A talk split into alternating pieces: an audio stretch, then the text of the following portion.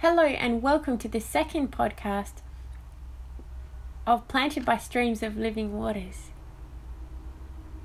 Today we're going to talk about hope that floats. Hope floats by our anchor in Christ. In Jesus, we can have this absolute peace knowing our hope is anchored in Him. It's both sure and steadfast. Hebrews 6 19 20a says, we have this as a sure and steadfast anchor of, of the soul, a hope that enters into the inner place behind the curtain where Jesus has gone as a forerunner on our behalf, having become a high priest forever in the order of Melchizedek. Growing in hope is growing in our friendship with the Lord. Some things to look at are 1. What He declares in His Word. Two, what we can declare that He declares in His Word. Three, to praise God. And four, listening and responding to the whispers of Jesus. 1. What he declares. Some similar words to declare are to proclaim, announce, make known, state, communicate.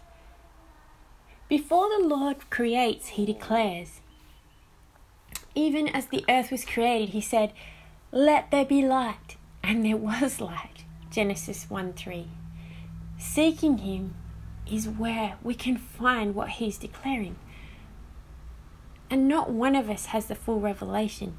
That's what keeps us seeking after him to show us more and lives that we need each other.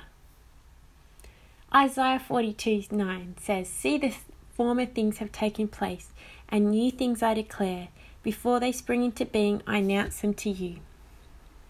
Of all the spiritual gifts, Corinthians says that you may prophesy.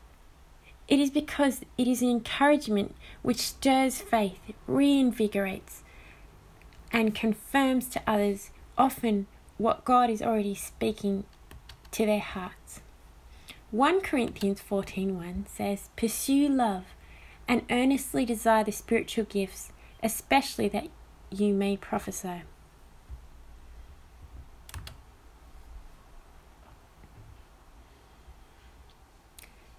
These moments are moments we can edify others by what he says in his word that can lift their day bringing Jesus life and light.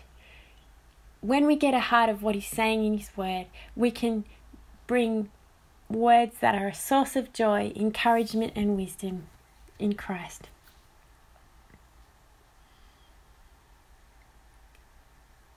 What are some key verses from the Bible that you have in your heart that you can think today that you might be able to say to speak into the atmosphere of your home, family, business, to bring Jesus joy, light, and truth.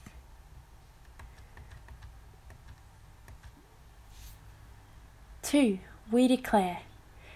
We declare His heart for lives around us, our families, communities, and on the earth.